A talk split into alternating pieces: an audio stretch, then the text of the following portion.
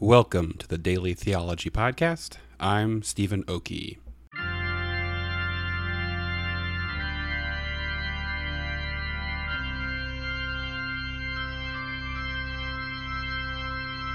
I return to you, faithful listeners, with both good news and bad news.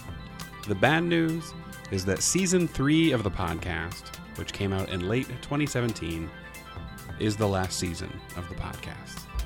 The good news is that we are abandoning the season model entirely. From now on, we will have at least one new episode out every month, and hopefully most months we will have two.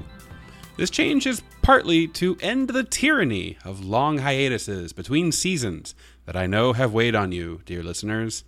I thank you for your patience and for keeping your subscription to this show in your podcast app. A second reason for the change is that we have launched a Patreon account for the podcast. For those who have asked about ways they can support the show, you can now go to patreon.com slash dtpodcast. Every little bit helps us keep the podcast coming to you with the best theological interviews we can find. Coming up in the next few months, we have great interviews with Joseph Gordon, Catherine Schmidt, and Father Robert Mbelli. Next week, we will be back with our first new episode featuring my conversation with the Dutch comparative theologian Pim Falkenberg. Lastly, while the core of the podcast will continue to be conversations with theologians and ministers, there may be some experiments with other podcast formats coming up in the new year.